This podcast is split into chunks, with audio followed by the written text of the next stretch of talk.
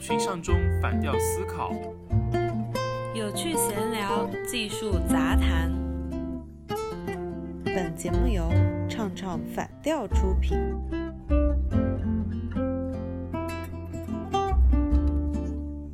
我今天早上去拆我牙齿的那个智齿的线，我当时给我的牙医说，我是上周来拔过智齿的人，我今天来拆线。然后我的牙医说，你谁啊、你？我说是我呀，我就发现他不认得我了。当我躺在那个椅子上的时候，他说来张嘴，我就啊，我一张嘴，他就说哦是你呀，我就通过这件事情发现，哦，原来牙医是认牙不认人呐。看牙识人是吗？是的，他就是可能不记得别人的脸，但是他一定记得别人的牙。啊，这种特殊的认人方式还是蛮有意思，但也侧面体现了牙医的一个专业。但我刚才在听你讲这个故事的时候的话，我其实开了一个脑洞。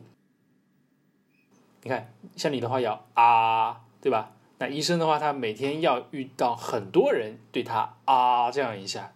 那么如果有些人有口臭的话，那他岂不是很惨？哦，牙医会戴口罩啊？你以为？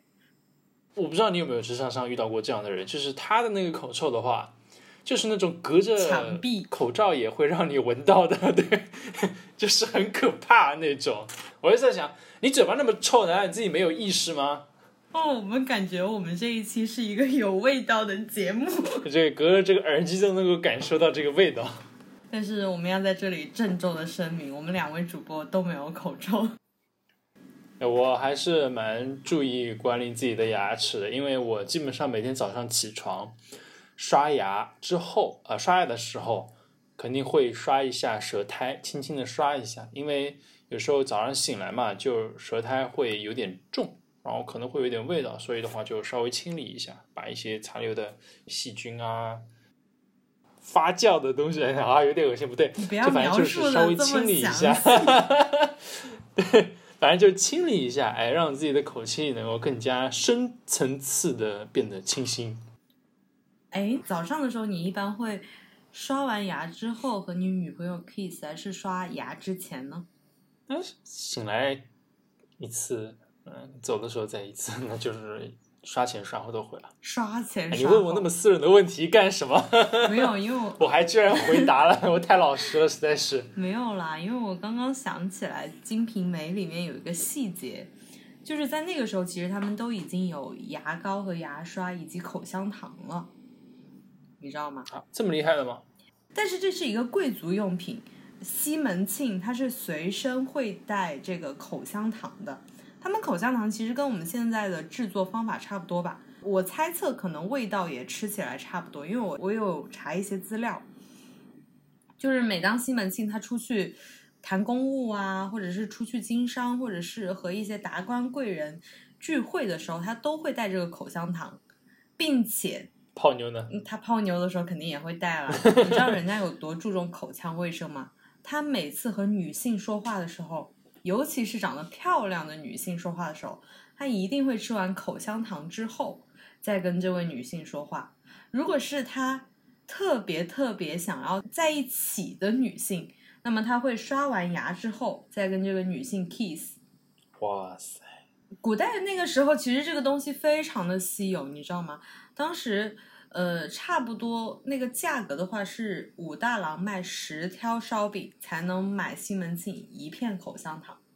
哇天哪，这个对比反差实在是太大了，是的，所以你要想，你现在天天就是贵族，怪不得潘金莲会被冲昏头脑。主要是被西门庆的口气，口冲香昏了头糖，脑。对对对，清新的口气令人眩晕，所以哎，这个是不是可以交个朋友让 绿箭可以找西门庆代个言？其实 用清新的口气冲昏头脑，这个朋友就交到。所以其实古代的口香糖啊、牙膏啊，其实是一种呃炫富的方式，对不对？就像朱一旦手上戴这个劳力士一样，是一个身份与地位的象征。那我们再扯回来，说到我们职场上面，就如果说你遇到了有口臭的这个同事的话，你怎么办呢？你要怎么应对这样的一个危机？哎，你知道我平时怎么办吗？我就闭气，别人来找我说话，我就一直闭气，就是闭到他说完为止。天哪，你是不是练了龟息大法呀？我觉得一般人讲话的话也会讲很久啊，你能憋个一分钟也是 已经很厉害了，好不好？没有，我就练习比较长时间的闭，然后实在是闭气不了，我就就是捂一下额头啊，或者是捂一下嘴巴，不露声色的捂一下鼻子这个部位，然后再呼吸，这样子的话会减少这个空气的流通。好吧，那你为什么不选择就是说，哎，你等一下，我去拿个东西，然后稍微就给他看什么拿个文件啊什么的，然后趁机就是往后退一步拉开距离呢？但是你这样还是要跟他说话，你退一步也没有用嘛。哎，你知道我朋友有教给我一个方法，就是你在你的工位上常常备一个好吃的糖，薄荷糖啊、口香糖啊。有人来找你说话的时候，你有点受不了了，你就可以说：“哎，我这里有糖，你要不要吃？”其实就是一个示好嘛，但是不露声色的，就是给别人这个东西。但是，一般同事就会很没有防备的接过这个东西。首先，它不长胖，然后呢，它也不是说难吃，但是呢，它又是人人能接受，所以一般别人都会说：“哦，好啊。”然后就手里就接过，然后顺手就打开了。哦，这个方法还是蛮好的，就不露声色的话，去解决 这个口臭的这个问题，特别的高情商，特别的高情商。我有个朋友，因为经常被这个薄荷味的口香糖，现在他的工位就已经变成了一个提供给整个部门同事的自动贩卖机一样的地方，免费自动贩卖机，所有人就是，哎，要吃口香糖了，去他工位。天哪，他这个，那他在薄荷糖上面的一个开销应该还是很大的吧？还有支持整个部门的这个出出口臭的事业。就算没有口气的同事也会去他的工位拿这个东西。感觉其实应该找部门报销了，说实话。然后通过我的观察，我觉得有口气的朋友们一般会有两个现象，一个是经常熬夜的，然后一个是经常抽烟的。我觉得这两个现象其实还挺容易针对解决的，一个就是你少抽烟嘛，一个就是你早睡早起。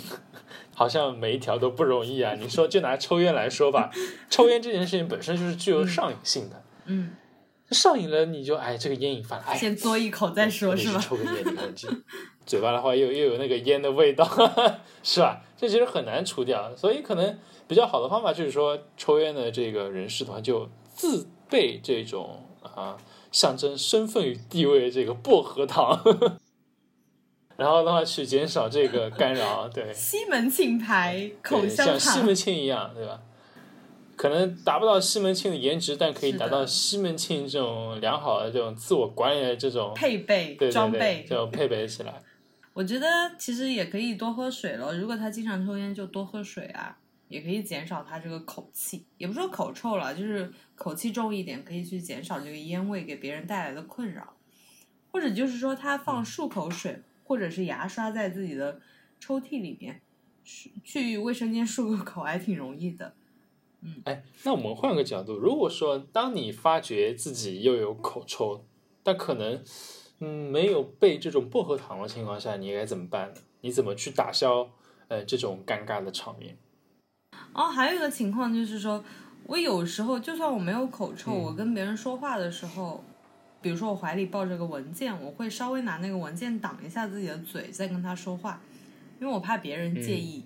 虽然我没有口臭，但是万一我一激动，我的唾沫星子飞在了他的工位上，我也会感到很尴尬。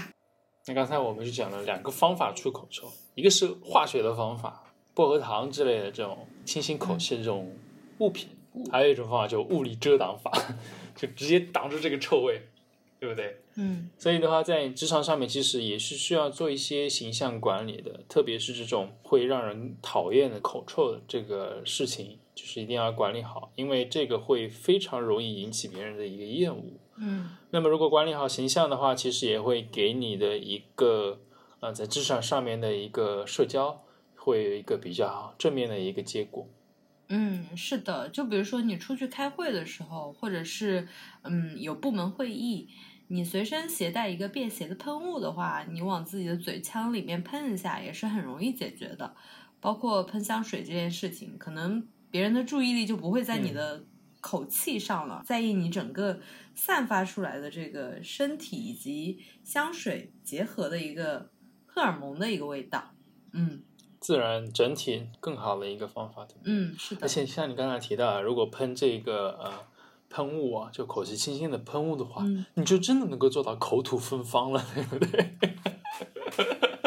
其实现在我看那些便利店卖的那些喷雾，真的是便携到跟你的小拇指差不多大的那种，就很小一瓶。嗯，不动声色就哎清新了口气，口吐了芬芳，对，来去之间，哎，业务谈成了，迎娶白富美，走上人生巅峰。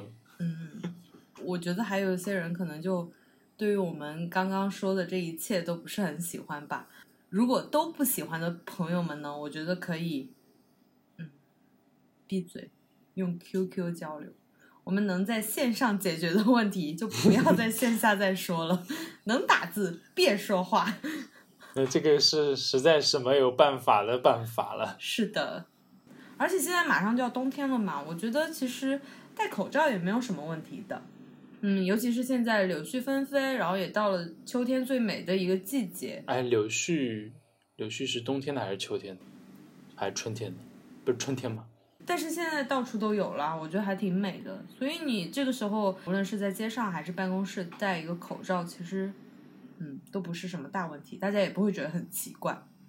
好的，那我们今天的节目就到这里了。我是 Nico，祝大家在国庆节有一个清新的口气，和自己的男女朋友 kiss 的时候开心一整天。我是 Evan，拜拜。拜拜。